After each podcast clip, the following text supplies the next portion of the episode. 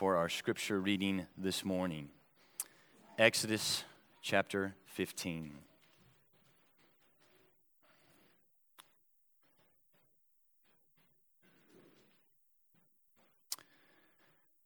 And these are the words of the one and only God. Then Moses and the people of Israel sang this song to the Lord, saying, I will sing to the Lord, for he has triumphed gloriously. The horse and his rider he has thrown into the sea. The Lord is my strength and my song. He has become my salvation. This is my God, and I will praise him, my Father's God, and I will exalt him. The Lord is a man of war. The Lord is his name. Pharaoh's chariots and his host he cast into the sea, and his chosen officers were sunk in the Red Sea. The floods covered them. They went down into the depths like stone. Your right hand, O Lord, glorious in power, your right hand, O Lord, shatters the enemy. In the greatness of your majesty, you overthrow your adversaries. You send out your fury, it consumes them like stubble. At the blast of your nostrils, the waters piled up. The floods stood up in a heap. The deeps congealed in the heart of the sea. The enemy said, I will pursue, I will overtake, I will divide the spoil. My desire shall have its fill of them. I will draw my sword, my hand shall destroy them. You blew with your wind, and the sea covered them.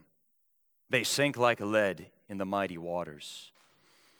Who is like you, O Lord, among the gods? Who is like you, majestic in holiness, awesome in glorious deeds, doing wonders?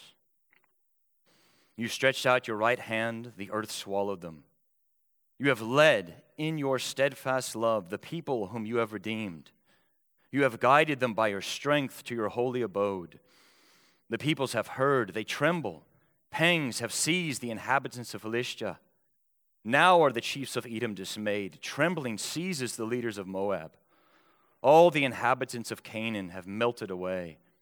Terror and dread fall upon them because of the greatness of your arm. They are still as stone.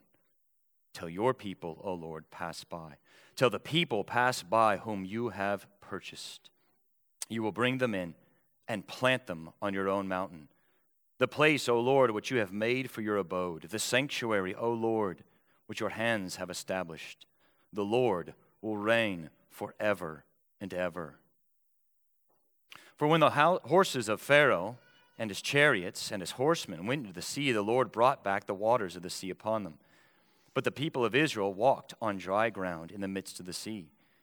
Then Miriam, the prophetess, sister of Aaron, took a tambourine in her hand, and all the women went out after her with tambourines and dancing. And Miriam sang to them, Sing to the Lord, for he has triumphed gloriously, and the horse and his rider he has thrown into the sea. Then Moses made Israel set out from the Red Sea, and they went into the wilderness of Shur. They went three days in the wilderness and found no water. When they came to Marah, they could not drink the water of Marah because it was bitter. Therefore, it was named Marah. And the people grumbled against Moses, saying, What shall we drink? And he cried to the Lord, and the Lord showed him a tree, and he threw it into the water, and the water became sweet. There the Lord made for them a statute and a rule, and there he tested them, saying, If you will diligently listen to the voice of the Lord your God, and do that which is right in his eyes, and give ear to his commandments, and keep all his statutes, I will put none of the diseases on you that I put on the Egyptians, for I am the Lord your healer. Then they came to Elim, where there were twelve springs of water and seventy palm trees and they encamped there by the water. Well, the grass withers and the flower fades. Well, let us pray. Our gracious God and Heavenly Father, you are majestic in your holiness. You are the great man of war. You are the very God who tests man to see what is in him. And so here we are, your people, the sheep of your pasture. We pray that you would give us eyes to see, that you would give us ears to hear, to behold the glory of your Son, and so be like him. In Jesus' name we pray. Amen. We may be seated. well, if you had asked me uh, as a child for my favorite genre of movie, of film, that would have posed a most difficult question to answer. If I would have had to think through carefully slapstick comedies, epic war movies, all the great movies of superheroes and space adventures, maybe even needing to consider drama with all its development of plot and character. But a much easier question to answer would have been what is your least favorite category of movie? Because that would not even take a moment of reflection to answer with conviction that my least favorite category of movie is none other than the dreaded musical. I say that because as a child, what struck me as was the sheer oddity, even the absurdity. The characters are just going about their daily life to then suddenly, spontaneously burst into song. It just did not seem to sync up with the normal human experience to pause and punctuate reality with song. It was only until much later, much older, maybe wiser, I came to realize how faintly, maybe weakly, the musical was tapping into a much deeper, much more profound truth. And that is that mankind sings because he has to. Mankind is a worshiping creature, and he can and he must worship something or someone. That if even the hills sing, how much more does man? I trust you see this morning that we have that reality in its truest form that Israel crosses over the Red Sea and spontaneously burst into song and adoration and praise to the God who has just redeemed them. And then sadly, this holy musical of sorts turns to tragedy as the test that follows produces not worship, but the grumbling of God's people. And so we'll walk through this text in two simple portions, looking at the Lord's song, followed by the Lord's test and all of it funneling to the main point, which is simply that Christians are to praise God in both triumph and testing. Praise God both in triumph and, perhaps we should say, especially in times of testing. So, firstly, the Lord's test. But before we even get to the song itself, you'll notice this all important word then in verse 1, as in, then Moses and the people sang this song. And I draw our attention to that word because it reminds us of where we are in the story. That a dramatic conflict has just occurred between the seed of the woman and the seed of the serpent. And that the same waters that drowned Egypt are the very same waters that have saved Israel. And if you look at the previous chapter, chapter 14, and just look at that last verse, you'll notice it is only after they saw, after they feared, and after they believed only then are they ready to sing this song. In other words, this song is rightly understood as nothing other than a response. It's this holy reaction of praise to God and for what God has done. A pattern we find all throughout Scripture. That Deborah burst into song at the defeat of Jabin. That Mary's Magnificat is a response to the angel's good news that Hannah worships at the provision of Samuel. And I trust you know that is the same reality for us as we gather together corporately this morning, that we sing to our great God because of who He is and what He has done in our lives. Now, having seen that Israel sang, let us look at what they sang. Let's look at the content of the song. And you'll see the focus of the song is very simple. It is very much who God is and what God has done. Who God is and what God has performed, even as the first line indicates, stating, I will sing to the Lord, is the direction. And why? Why am I singing to the Lord? For he has triumphed gloriously. And the rest of the song is really just expanding on those two points who God is and what God has done. But I do think there is an all important tangent to be noticed. Lest we dare think that this song is just rote memorization, just a dispassionate exercise of listing off some things about God and God's accomplishment. We find instead this intensely personal, intimate nature of worship that you can hear with the peppering of the personal pronoun my throughout verses 2 through 3. That this is not just some God or a God, but this is my strength and my song and my salvation. Verse 3 Imagine thousands of men in baritone unison. They're belting out, My God, even my Father's God. What an awesome sight to behold. Kids, your parents have probably corrected you, admonished you if you are all too often using the word my. I might say, too much me, me, me, too much mine, mine, mine out of you for today. Well, kids, no, here's the one case where it is always best, and you can never say mine too much or too often when you are saying my God and my Savior, and the gospel is my gospel. And how strengthening it must have been to say, My God, over and over because of what comes next in verse 3. That what is revealed to them that my God just so happens to be the divine warrior. As verse 3 reads, God is a man of war. This is, after all, what they just witnessed miraculously. Put it this way just imagine if I said to you, Who is going to win in a fight between a mom carrying a baby in her arms, walking on foot, who is going to win in that fight between her and a trained elite Egyptian soldier with armor and weaponry 10 times out of 10? Who wins between mom versus the commando? Unless, unless a man of war intervenes. I trust you can see that is why. In the Song of Moses, you don't hear of any medal of honor or a bronze star or even a purple heart awarded to the Israelites, for they have done nothing but faithfully walk. There is no self congratulation because the battle belongs entirely to the Lord. This is what makes the triumph of God so glorious. Verse 1, that word glorious is actually not even in the original. It's just repeated twice as if to say God has triumphantly triumphed, to so emphasize that if the man of war had not been on our side, we would have been swallowed up alive.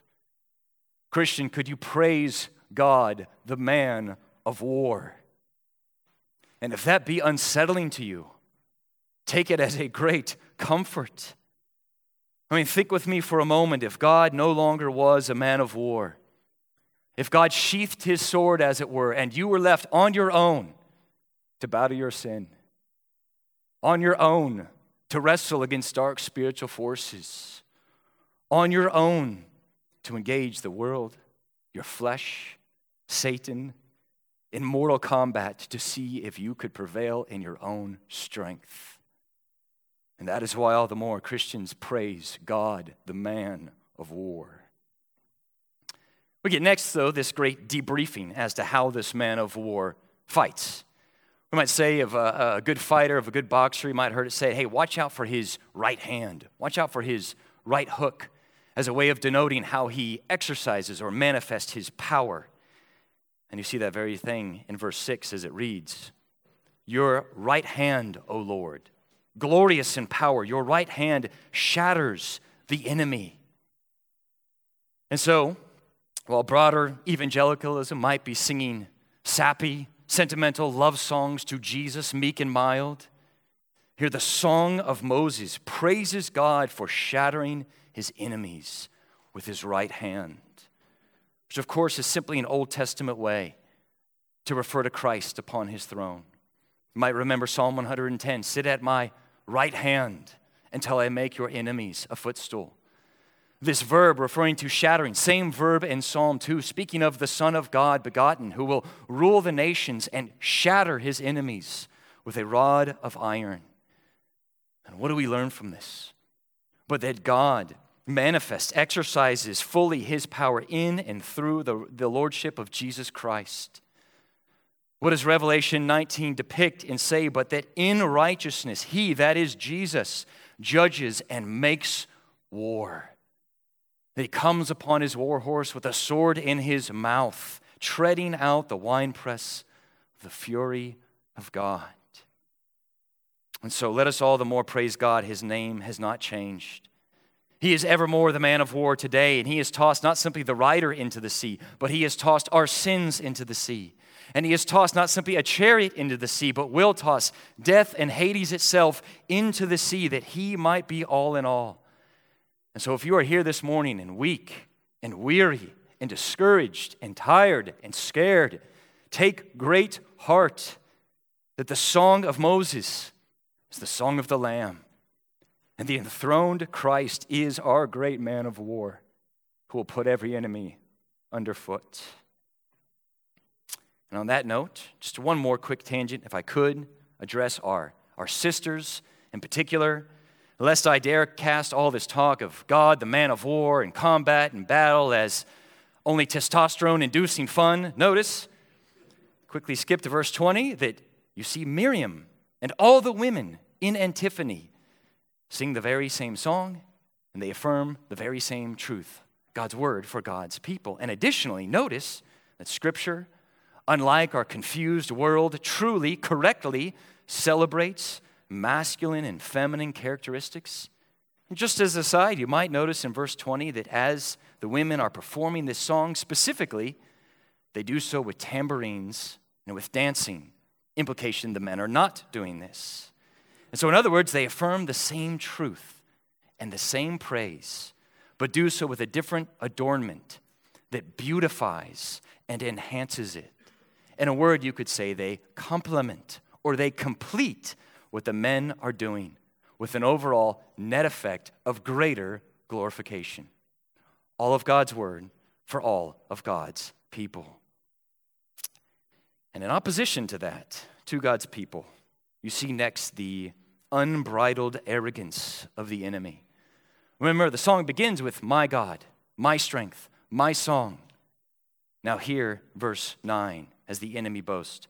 I will over I will pursue. I will overtake. I will divide the spoil. My desire shall have its fill. I will draw my sword and destroy them. You see the insanity of depravity, the madness of rebellion, that man, in his pride, truly believes that his way is right, though it ends in death, determined that his ways will prevail and though you see it is the mere breath of God's wind that brings them to naught, as verse 10 says. And so, if you're here this morning and, and not a Christian, perhaps the most important question to ask yourself this morning is how do you use the pronoun my? For there's a very real sense in which there are ultimately only two ways to use that word. You could either say, Life is my life to live. And my ways are right, and I must be true to myself, and I must believe in myself. Or into the gospel, you could surrender your pronoun and say, God is my God and my strength, and He has become my salvation by simple faith in Jesus Christ, my Savior. And so stark is this contrast between man and God and victory and defeat that it, it builds to this summit, this mountain that comes next in verse 11. Who is like you, O Lord, among the gods? With the clear answer being, no one in heaven above and earth beneath. And you'll see it explains why God is so incomparable. His deeds are awesome, He performs wondrous things, yes, but let us dare not skip over that before we're told of what God does, we're told of who He is. Before we're told of these deeds and these awesome works, just notice verse 11 begins revealing God is majestic in holiness. The great Augustine tells this story of a little boy who's perched uh, at the sea bank, and the little boy is trying to scoop the sea out with a spoon. And the point of the story is that the boy is actually an angel, and the angel is making fun of theologians who think that they can plumb the depths of who God is and just how majestic He is. That you would have a better chance of scooping out the ocean with a spoon. I do say that is how I felt about that, that verse all week. That God is so infinitely majestic and possessing a greatness entirely His own with a perfection that is without comparison. That there's a sense in which you cannot even say that God is the best. For that implies that he is the top of his class, that he is the best out of a group of people or gods. And the Song of Moses is proclaiming God is not the best out of anything, he's in a class of one, entirely without equal, and there is none like him. Which is why verse 11 proclaims how God is majestic. He is majestic in holiness. It was Thomas Watson who said, The holiness of God is the most sparkling jewel of his crown. While many theologians have said holiness is not so much an attribute of God's as it is his consummate perfection in everything that he is. That his love is holy love, his justice is holy, holy justice, his grace, holy grace as we see that holy, holy, holy is the only thing spoken threefold of our great God. And how important to see in a passage of wrath, of fury, and anger that such things are far from imperfections, are a direct function of God's holiness and his moral purity. That this is not the anger of a fickle, petty, pagan God Rather, God, in his greatness and majesty, overthrows his enemies. And I trust you see once again that is what makes the statement, my God, such an amazing statement. That this God who is high and majestic and holy is the same God who is near to the lowly and the contrite. Even as verse 13 continues, not, not only that he is near to us, that he even leads us as verse 13 says, You have led your people. And how? In steadfast love. Of recent, there seems to be no shortage of leadership talk in the business world. Go by any bookstore in any uh, airport newsstand, and you will see, no doubt, book after book on leadership how to be an effective leader, a good leader, lead with conviction, lead with passion. But I dare say what you won't see is leadership that is marked by unfailing, steadfast, covenant love. Have you given thought to that today, Christian?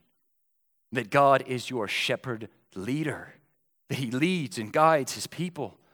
That whatever trial you are in, whatever suffering you are in, you can be assured that your God guides you with jealous love as we march to Zion. And that is the very assurance that is unfolded next as you see verses 14 through 16.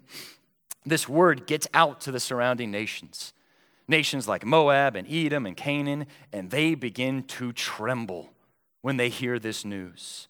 They think if God can do that to mighty Pharaoh and mighty Pharaoh's armies, what chance do we have to stand? And you see this partially fulfilled in the book of Judges. You might remember Rahab conversing with those Israelite spies. She tells them, Oh, yeah, we've heard about you guys, and our hearts are melting in fear. And I do believe this reminds us as to why our great God fights. That God is no mercenary, that his war is always a just war, that God is not bought with sacrifices or offerings. Instead, God is the one who buys and purchases a people. And, Christian, you can know in your heart of hearts that the same reason God fight for Israel, solely because they are his covenant people, is ever true for you today that your Savior, the Lord Jesus Christ, fights and rules over you with steadfast love as your King. Well, there is a word on what is perhaps the greatest song in all the Old Testament. And great not for its melody, great not for its catchiness, great not for its emotive thrill, but great because it exalts God so greatly. And that is perhaps what makes our second portion of Scripture so painful to read as we look now at the Lord's test. As we wince to see how Israel could be so full of gratitude at one point, and so quickly full of grumbling in the next point. As you see, verses 22 through 24, they journey three days into the wilderness. They arrive at Marah, which means bitter, and because of the bitter, undrinkable water, they respond with grumbling. Moses, what shall we drink? And we are told specifically, verse 25, this is, of course, no accident. This is the Lord's test. Unless we flatter ourselves, surely it's not too hard to trace your life unto their life. And how quickly we might have a bout of sinful amnesia, forgetting what God has done in our lives, forgetting the majesty of God. Blinded we are by present circumstances, and we grumble. Grumbling, I fear, is one of those sins that is so common, so tolerated, that at times it does not even prick our conscience. That we treat it as part of the normal human experience. Bad day at the office, bad day at school, bad night of sleep. Why wouldn't I complain? In fact, it's not complaining, it is venting. I saw a recent personal inventory form that I think illustrated the danger of it in that it asked individuals to score themselves on things like rate your physical health, rate your financial health, rate your emotional health. But what caught my eye was this most American category that read, please rate your quote, spirituality forward slash happiness, as if the two are one in the same thing. Have you ever been trapped in that mentality? Perhaps so too is Israel. And we see the problem is not the bitter water, but the bitterness of their hearts. For grumbling truly is the murmur of unbelief that it expresses that I forget all that God has done in the past. I deny all that God is doing now. I distrust all that God will do in the future, and my contentment, in some measure, is not found in the Lord Jesus Christ. That is to grumble. And instead, what are we called to? But as Ephesians says, to give thanks always and for everything to God the Father in the name of our Lord Jesus Christ. Always and for everything. Now, let me anticipate an objection. Maybe you're saying, hey, look, these Israelites, man, they're complaining about water after a three days journey into the wilderness. This is no first world complaint. They're not saying, hey, the internet is down, I can't stream TV. No, they're saying, we need water in order to live. And maybe you've rubbed up against the similar thought. How do I give thanks always and for everything when losing my job? How do I give thanks always amidst a chronic disease? How do I give thanks always and for everything if one of my children is wayward? But let us remember that God's testing is always the kindest of tests. It is always a refining fire. It's such as the nature of fire that can either consume or refine, destroy or purify. And the believer's great confidence is, is that it is always the latter. That as First Peter says, though you are grieved in your sufferings, recognizing the pain of suffering, though you are grieved, the tested genuineness of your faith results in praise and honor and glory to Jesus Christ. If I could take but just a trivial example, say that on the way home today, I bust and get a, I get a flat tire, and I get out to fix the flat t- tire. Now, I could, if I'm thinking like an atheist, I could get out and think, all I've got to do now is fix this blasted, broken tire that is nothing more than an inconvenience and an irritation spawned by a random world of molecules, and that is the last of it. Or, equipped by the promises of God, I am to know that as I am working on the tire, while I work on the tire, God is working on me to make me maybe just one degree more patient, more tolerable, more enduring. In a word, one degree closer to Jesus Christ.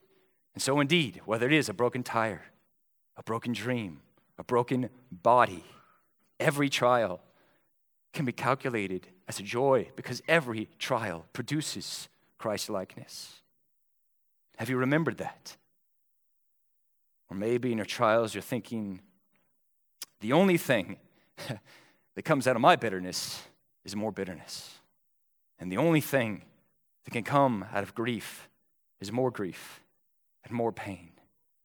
Christian, I do want you to see how in Christ, out of bitterness comes sweetness. Notice Moses prays, firstly. Secondly, verse 25, notice God shows Moses, literally in Hebrew, a tree. And Moses hurls this tree, which turns out to be a tree of life, and out of bitter water comes sweet, drinkable, life saving water. Not new water, but out of bitter water, God transforms it miraculously into sweet, life giving water. And hope we see that with our New Testament eyes, our hearts are directed to the Lord Jesus Christ. That it is out of the bitter cries of Calvary, it is out of drinking the bitter cup of God's wrath that comes salvation. It is the cursed tree that is a tree of life for the Christian. And that does mean for us that our testing is never in vain and that God takes the most bitter of trials and tests and transforms them into trophies of His grace. And that is what He's doing for Israel. That is not enough for them to leave Egypt, they must also cling to God that the fullness of salvation is not merely just freedom from slavery, they must also be a holy people. And thus, God tests them. And that is the pattern all throughout Exodus. It is testing not to be redeemed, but testing for the already redeemed. And you see, this bitter water is just a stepping stone unto holiness. For verse 26 comes the formal test. If you give ear to my commandments, keep my statutes, I will not put the Egyptian plagues upon you, for I am already, I am already your healer. And that same pattern of piety is true of the New Testament. That love for Jesus Christ, love for Jesus Christ looks like, takes the shape of the keeping of his commandments. That we are enrolled in the school of Christ with every exam, every quiz, learning the love of Christ.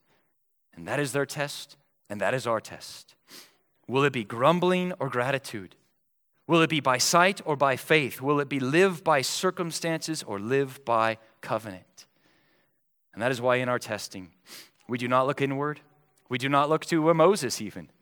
We look to the one who was tested, tested by Satan in the wilderness, tested by the betrayal of his friends, tested by the conspiracy against him, tested to shrink back from drinking the cup of God's wrath, tested in every way, yet without sin.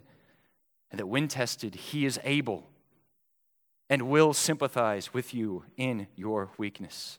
Christian, the simple truth is you will be tested if you have not been so already. And God tests the heart of man to know what is in him. But unlike any test you've ever taken, the same one who gives the test is also the same one who is with you throughout the test, even the one who died to pay for our failed test.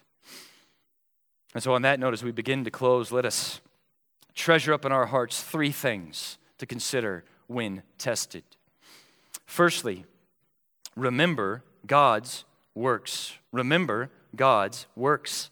As one theologian said, more than Christians need to be taught, they need to be reminded. We are a forgetful people. And you see it with Israel. Psalm 106 specifically says that Israel forgot God's works. But three days go by and they are grumbling and complaining. And again, how often for us it might be three hours have elapsed after taking the Lord's Supper, and we are grumbling at our spouse or irritated over something trivial Faith, though, remembers. As much as faith looks forward, faith looks backwards so that it can move forward. Faith remembers. As Paul says, remember Jesus Christ, risen from the dead. That when tempted, when tried, remember your Savior, exalted, seated at the right hand of God, who always lives to intercede for you. Remember God's works. Secondly, praise God's character. Praise God. To set this up, just a thought experiment here. Proverbs 29 6 says this An evil man is ensnared in his transgression, but a righteous man, now how would you finish that thought? You know how Proverbs likes to do parallelism. One more time. An evil man is trapped in his sin, but a righteous man, what? Interestingly enough, unexpectedly, it goes like this The evil man is trapped in his sin, but a righteous man sings. I would not have thought that. The righteous man sings, he rejoices. The praising Christian is not a grumbling Christian. And the Song of Moses teaches us that in spades. Let us praise the majestic, incomparable God. Mind being continually renewed by praising and meditating upon his majesty. Practically speaking, I hope you can see that is the great benefit in studying God's attributes. God's eternality, God's immutability, God's simplicity, and going on down and down to the list, and you pair that up with the statement, God is my God. And that is a continual soul for a continual feast for the soul. So remember God's works. Praise God's character. Lastly, hope in God's reward. Hope in God's promise. Notice verse 17 ends on just that note. It reads, God will bring them in and plant them on his mountain. God, as the great planter, of course, harkens back to the Garden of Eden, the garden that God planted. And here, God continues to promise to plant them in the promised land. You might have noticed they even get a little primer of that. They come to Elim. They go from no water to 12 springs of water as an encouragement unto hope. And of course, how glorious for us that we have an even greater confidence, an even greater hope that God is still the great planter, and He plants us in a new Eden, a new heavens, a new earth, that we are marching not to Mount Zion, but to heavenly Zion, to behold Christ, the hope of glory. Christian, can you praise God in triumph?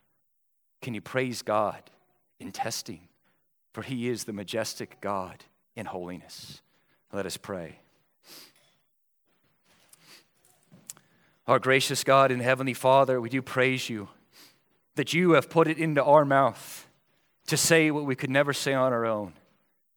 My God and my Savior and my song, and you have become my salvation. Praise be to you, for you are the God who has purchased us by the very blood of your precious Son. And we pray, Father, that as we march onward, that as we are tested and refined, as through fire.